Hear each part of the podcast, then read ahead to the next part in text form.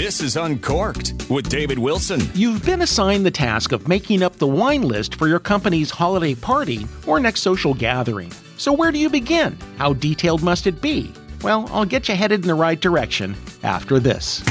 Buying a gift for the wine lover who has everything can be a real challenge. After all, anyone who is picky about wine is probably equally picky about wine accessories. Not to worry, GrapeEncounters.com is now featuring the 10 hottest gift ideas for wine lovers. That are both novel and exceptional. Log on to GrapeEncounters.com and click the gift link. Our top 10 gifts for the wine enthusiast in your life are off the charts. The ultimate wine gifts are at GrapeEncounters.com. You probably list your DVDs alphabetically and your books by genre. But what order should you put all relevant data when preparing a wine list? Well, the most important thing to understand about properly listing the wines is this there's no one set way of doing it.